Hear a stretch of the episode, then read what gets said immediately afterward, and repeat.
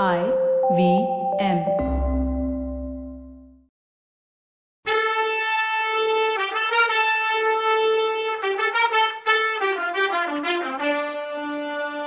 வணக்கங்க. நான் கவிதா பேசுறேன். வெல்கம் டு கதை பாட்காஸ்ட் சிவகாமியின் சபதம். இது எபிசோட் நம்பர் முப்பத்தி ஒன்பது. இந்த எபிசோடோட டைட்டில் காதலின் பொன் வீதியில். கூடி சீக்கிரம் எனக்கு விடுதலை கிடைச்சிடும். கோட்டைக்கு வெளியில போகிற நாள் சீக்கிரமே வரும். அந்த நாள் வந்ததும் நேரா அங்க வந்து உன்னை பார்த்துட்டு தான் வேற வேலையே பார்ப்பேன். என் செல்லமே ஒரு ஒரு நேரம் நினைச்சா இந்த நாடு என்னத்துக்கு யுத்தம் என்னத்துக்குன்னு தோணுது. இதெல்லாம் கனவா இருக்க கூடாதா திடீர்னு கண்ணு முழிச்சு எந்திரிச்சதும் நான் சக்கரவர்த்தி குமாரன் இல்ல உங்க அப்பா கிட்ட சிற்பக்கலை கத்துக்கிற சிஷ்யன்னு ஆச்சுன்னா எவ்வளவு சந்தோஷமா இருக்கும்? அப்போ உனக்கும் எனக்கும் இடையில ஒரு தடையும் இருக்காதுல்ல? இப்படி எட்டு மாசமா உன்னை வந்து பார்க்காம இருந்திருப்பேனா நான்? எழுதியிருந்தாரு மாமல்ல ஓலைய ஒரு தடவை முழுசும் படிச்சப்புறம் இன்னொரு தடவையும் படிச்சா சிவகாமி. அப்புறம் ரதிய பார்த்து ரதி இளவரசர்கிட்ட இருந்து வந்த ஒரு ஒரு ஓலையையும் உனக்கு படிச்சு காட்டியிருக்கேன்ல? இந்த தடவை முடியாது. படிச்சு காட்டினாலும் உனக்கு புரியாதுன்னா. அப்புறம் ஓலையை எடுத்துக்கிட்டு பின்னாடி இருந்த மகிழ மரத்து மேல ரெண்டு அடி ஏறினான். மேல கிள முளைச்சிருந்த இடத்துல இருந்த பொந்துல கையை விட்டு திரும்ப எடுத்தப்போ அவளோட கையில ஏழு எட்டு ஓலைங்க இருந்துச்சு. அந்த ஓலையெல்லாம் ஒன்னன்னா எண்ணி பார்த்துட்டு தான் கிட்ட இருந்த ஓலையும் சேர்த்து திரும்பவும் பொந்துக்குள்ள வச்சுட்டு கீழே இறங்கினான். ரதி வா போகலாம். சுகபிரம்ம ரிஷியே வாங்க. வீட்டுக்கு போகலாம். அப்பா சாப்பிட காத்துட்டு இருப்பாரு. மாமல்லர் ஓலையை படிச்சு காட்டலையேன்னு என் மேல கோவமா? நாளைக்கு வந்து உங்க ரெண்டு பேருக்கும் படிச்சு காட்டுறேன். நாளைக்கு மட்டும்தானா? என் வாழ்நாள் இருக்க வரைக்கும் ஒவ்வொரு நாளும் படிச்சு காட்டுவேன். ரதி குமார சக்கரவர்த்திய பத்தி நீ என்ன நினைச்சிட்டு இருக்க? சுகமுனிவரே மாமல்லர் மகாகவிங்கிறதையும் நீங்க தெரிஞ்சுக்கோங்க. காளிதாசனையும் பாரதியையும் மாதிரி பெரிய கவி மாமல்லர். அவரு கவிதைக்கு பாத்திரமான பொண்ணு யார் தெரியுமா? இந்த ஏழை சிற்பி பொண்ணு சிவகாமி தான். அப்படின்னு ரதி கிட்டையும் சுகமுனிவர் கிட்டையும் மாத்தி மாத்தி பேசிக்கிட்டே சிவகாமி வீட்டுக்கு போனான் காட்டு மரங்களுக்குள்ள சிவகாமி மறைஞ்சதும் தாமர குளத்து பக்கத்துல இருந்த இன்னொரு பெரிய மரத்தோட மறைவுல இருந்து நாகநந்தி அடிகள் வெளியில வந்தாரு. அவர் மெல்லமா நடந்து வந்து சிவகாமி ஓலைகளை ஒழிச்சு வச்ச மரப்பொந்துல இருந்து அதெல்லாம் எடுத்தாரு. அத ஒவ்வொன்னா பிரிச்சு படிக்க ஆரம்பிச்சாரு. அப்படி படிக்கும்போது அவர் விட்ட பெருமூச்சு நாகப்பாம்போட சீற்றம் மாதிரி இருந்துச்சு. வீட்டுக்கு நடந்த சிவகாமி மாமல்லரோட ஓலையில எழுதியிருந்ததை நினைச்சு நினைச்சு சந்தோஷப்பட்டுக்கிட்டே நடந்தா. அப்படி அவளை மெய்மறக்க பண்ணது ஓலையோட கடைசியில எழுதியிருந்ததுதான்.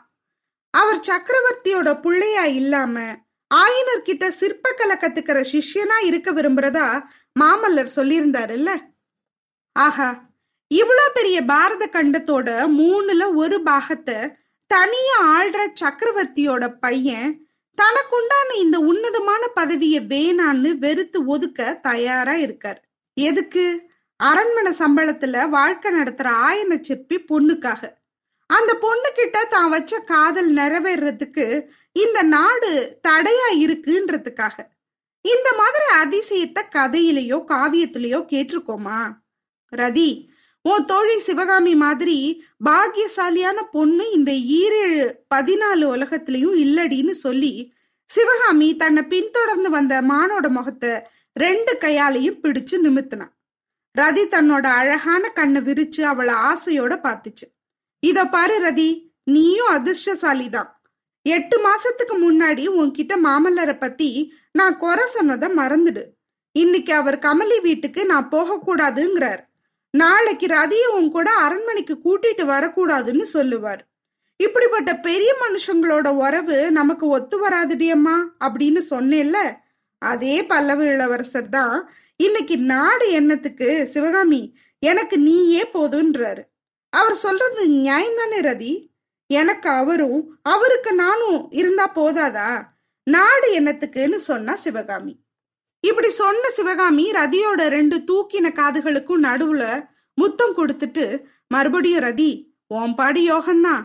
மாமல்லரும் நானும் மனுஷ சஞ்சாரமே இல்லாத சுடுகாட்டுல பர்ணசாலை கட்டிக்கிட்டு சந்தோஷமா வாழ்க்கை நடத்த போறோம். அப்போ சுகபிரம்ம ரிஷிய அடிச்சு துரத்திட்டு ஒன்ன மட்டும்தான் எங்களோட வச்சுக்க போறேன். உனக்கு வேலை ரொம்ப இருக்கும் ரதி. எனக்கும் மாமல்லருக்கும் இடையில நீ அடிக்கடி தூது போக வேண்டி இருக்கும்னு சொன்னா சிவகாமி. ரதி கண்ணாலேயே ஒரு புன்னகை புரிஞ்சுட்டு போதும் இந்த அசட்டுத்தனங்கிற மாதிரி தலைய ஆட்டிட்டு சிவகாமியோட கையில இருந்து திமிருக்கிட்டு புல்மேய போச்சு. அம்மா சிவகாமின்னு குரலை கேட்டதும் சிவகாமி திடுக்குன்னு திரும்பி பார்த்தா. அவ பார்த்த இடத்துல செடி கொடிகளை விளக்கிக்கிட்டு ஆயனர் நிக்கிறத பார்த்தா. தான் ரதியோட பேசிட்டு இருந்தது அவர் காதுல விழுந்துருச்சோங்கிற எண்ணத்துல அவளோட முகத்துல வெக்கமும் அச்சமும் கலந்து வந்துச்சு. ஆனா மலர்ந்த முகத்தோட ஆயனர் சொன்ன வார்த்தைங்க அவளோட பயத்தை போக்கிடுச்சு. குழந்தை எனக்கு தூக்கி வாரி போட்டுடுச்சு. நடுக்காட்டுல யாரோட பேசிட்டு இருக்கேன்னு பார்த்தேன். ரதியோட பேசிட்டு இருக்கியா? பாவம் நீ என்ன செய்வ? உன்னோட பேசுறதுக்கு கூட இங்க யாரும் இல்லையே. பொழுது போறதே உனக்கு கஷ்டமா தான் இருக்கும். காஞ்சியிலையாவது உன் சிநேகிதி கமலி இருக்கான்னு அவர் சொன்னதும் கிட்ட போன சிவகாமி கட்டி பிடிச்சுக்கிட்டு அப்பா உங்களுக்கு தெரியுமா? கமலி கமலின்னு மென்னு முழுங்குனா. ஆயனர் பதட்டத்தோட ஆ ஐயோ கமலிக்கு உடம்புக்கு என்ன ஏதாவது உடம்புக்கு வந்திருக்கா? அப்படின்னு கேட்டாரு. ஆமாப்பா கமலிக்கு உடம்புல தான் வந்திருக்கான் அப்படின்னு சொல்லிட்டு சிவகாமி இடி இடுன்னு சிரிச்சா. அதை பார்த்தா ஆயனர் ரொம்ப சீரியஸான விஷயம் ஒன்றும் இல்லைன்னு புரிஞ்சுக்கிட்டாரு. அப்புறம் என்ன சிவகாமி? ஒருவேளை அவ இங்க வர்றதா சொல்லியிருக்காளா? அப்படின்னு கேட்டாரு. இல்லப்பா இல்லைன்னு சொல்லிக்கிட்டே சிவகாமி ஆயனரோட காது பக்கத்துல வந்து கமலி வயித்துல சின்ன கண்ணன் வந்திருக்கானான்னா ஆயனர் கொஞ்சம் நிதானிச்சு விஷயம் என்னதான்னு தெரிஞ்சுக்கிட்டாரு. முன்னாடி விட இன்னும் நல்லா சிவகாமிய கட்டி பிடிச்சுக்கிட்டு சந்தோஷமா சிவகாமி கல்யாணத்தப்பவே நான் ஆசிர்வாதம் பண்ணேன்னு சொன்னாரு. உடனே சிவகாமி அப்பா உங்க செல்ல பொண்ணுக்கு எப்போ கல்யாணம் ஆச்சுன்னு கேட்டேன். தான் வாய் தவறி சிவகாமின்னு சொன்னது ஆயனருக்கு சட்டுன்னு புரிஞ்சுச்சு. அவர் அப்போ ஒரு அசட்டு சிரிப்பு சிரிச்சுட்டு என்னம்மா சொன்னேன் சிவகாமி கல்யாணத்தை போன்னு சொல்லிட்டேனா? அதனால என்ன? உனக்கும் ஒரு நாள் கல்யாணம் நடக்கத்தான் போகுது. நான் சொல்ல வந்தது என்னன்னா கமலியோட கல்யாணத்தப்போ நான் அவளுக்கு ஆசிர்வாதம் பண்ணேன். சீக்கிரமே உனக்கு ஒரு ஆண் குழந்தை பிறக்கணும். அவன் என்கிட்ட சிற்பக்கலை கத்துக்க வரணும்னு சொன்னாரு. இப்படி சொன்ன ஆயனர் பேச்ச நிறுத்திட்டு அமைதியா இருந்தாரு. அவரோட மனசு சிவகாமி கல்யாணத்தை பத்தி யோசிச்சுது. பரஞ்சோதிக்கு அவளை கல்யாணம் பண்ணி வைக்கலான்னு தான் முன்னாடியே நினைச்சது நினைவுக்கு வந்துச்சு. அவன்னா இப்ப பெரிய போர் வீரனாவும் கோட்டை தளபதியாவும் ஆயிருக்கான். கேவலம் ஒரு சிற்பியோட பொண்ணை அவன் கல்யாணம் பண்ண ஒத்துக்குவானான்னு யோசிச்சாரு. அப்பா என்ன யோசிக்கிறீங்கன்னு சிவகாமி கேட்கவும் ஒன்னும் இல்லம்மா. பரஞ்சோதியோட நான் பேசிட்டு இருந்தப்போ நீ திடீர்னு எங்க போயிட்ட? அவன்கிட்ட சக்கரவர்த்தி ஒரு முக்கியமான செய்தி சொல்லி அனுப்பியிருக்காரு. அதை பத்தி உன் அபிப்பிராயத்தை கேட்கலான்னு பார்த்தா உன்னை காணும். வா வீட்டுக்கு போய் சாவகாசமா பேசலாம். ஓ அத்தை நாம ரெண்டு பேரும் சாப்பிடாம எங்க தொலைஞ்சு போயிட்டோம்னு ஆச்சரியப்பட்டுட்டு இருப்பான்னாரு. ரெண்டு பேரும் ஒத்தடி பாதையில அமைதியே நடந்தாங்க. ஆயனூரோட மனசு சிவகாமியோட எதிர்காலத்தை பத்தி சிந்தனையில இருந்துச்சு. சிவகாமி மனசோ தேன் மலரம் மொய்க்கிற வண்டு மாதிரி மகிழமர பொந்துல இருந்த மாமல்லரோட ஓலையை சுத்தியே வட்டம் போட்டுட்டு இருந்துச்சு. அப்பா நான் நாட்டியம் ஆடி ரொம்ப நாள் ஆச்சே இன்னைக்கு ஆடட்டுமான்னு கேட்டா சிவகாமி. ரெண்டு பேரும் வீட்டுக்கு கொஞ்சம் தூரத்துல ஒரு மரத்தடியில கிடந்த கல்லு மேல உட்கார்ந்து இருந்தாங்க பக்கத்து மரத்தடியில வண்ணம் அரைக்கிற கல்லுவங்களும் வர்ணம் காய்ச்சுற அடுப்புகளும் சட்டிப்பானைகளும் கிடந்துச்சு. ஆயனர் கொஞ்சம் அதிசயத்தோட சிவகாமிய உத்து பார்த்தாரு. இன்னைக்கு என்ன ஆச்சு குழந்தை உனக்கு? உன் முகம் இவ்வளோ களையா இருக்கேன்னு கேட்டாரு. உடனே பதில் சொல்ல முடியாம சிவகாமி கொஞ்சம் திகைச்சிட்டு அப்புறம் கமலிய பத்தி கேள்விப்பட்டதுல இருந்து எனக்கு ஒரே குஷியா இருக்குப்பா. காஞ்சிக்கு போய் கமலிய பார்த்துட்டு வரலாமான்னு கேட்டா. உடனே தான் செஞ்ச தப்ப உணர்ந்து பல்ல கடிச்சுக்கிட்டு ஆமாப்பா சக்கரவர்த்தி ஏதோ நமக்கு செய்தி அனுப்பியிருக்கதா சொன்னீங்களே அது என்னன்னு கேட்டா. எதிரிப்பட வடபெண்ணாத்த கடந்துடுச்சான் காஞ்சியை நெருங்கி வந்துட்டு இருக்கான். காஞ்சியை முற்றுகையிட்டாலும் இடுமா அதனால ஒண்ணு நீங்க காஞ்சிக்கு போயிடுங்க. இல்ல சோழ தேசத்துக்கு போங்கன்னு சக்கரவர்த்தி சொல்லி அனுப்புனாராம். நீ என்னம்மா சொல்றன்னு கேட்டாரு. நான் என்னப்பா சொல்ல இதுல? எனக்கு என்ன தெரியும்? உங்க இஷ்டம் எதுவோ அதுதான் என்னோட இஷ்டமோன்னு சொன்னா அவ. என் இஷ்டம் இங்கேயே இருக்கணுங்கிறது தான் இந்த காட்டை விட்டு வேற எங்க போனாலும் எனக்கு மனசு நிம்மதியே இருக்காதுன்னு சொன்னாரு ஆயனர். எனக்கும் அப்படித்தான்ப்பா. இங்கே நாம இருந்துடலாமேன்னு சொன்ன சிவகாமி. மாமல்லர் ஓலையில தான் வந்து அவளை சந்திக்கிற வரைக்கும் ஒன்னும் முடிவு செய்ய வேணான்னு எழுதியிருந்ததை நினைச்சுக்கிட்டு தான் இப்படி சொன்னா சிவகாமி. காஞ்சிக்கு போய் கமலிய பார்க்கணுமேன்ற ஆசை ஒரு பக்கத்துல அவளுக்கு அளவில்லாம இருந்துச்சு. ஆனா எட்டு மாசத்துக்கு முன்னாடி திருநாவுக்கரசரை பாக்குறதுக்காக காஞ்சிபுரத்துக்கு திரும்பினதும் முத முதல்ல மாமல்லர் தனக்கு எழுதின ஓலையை நினைவுபடுத்திக்கிட்டா. அரண்மனை நிலா மாடத்துல முத்து பதிச்ச பட்டு விதானத்தோட கீழே தங்க கட்டில்ல மேல விரிச்ச முல்ல படுக்கையில படுத்து தூங்க வேண்டிய நீ.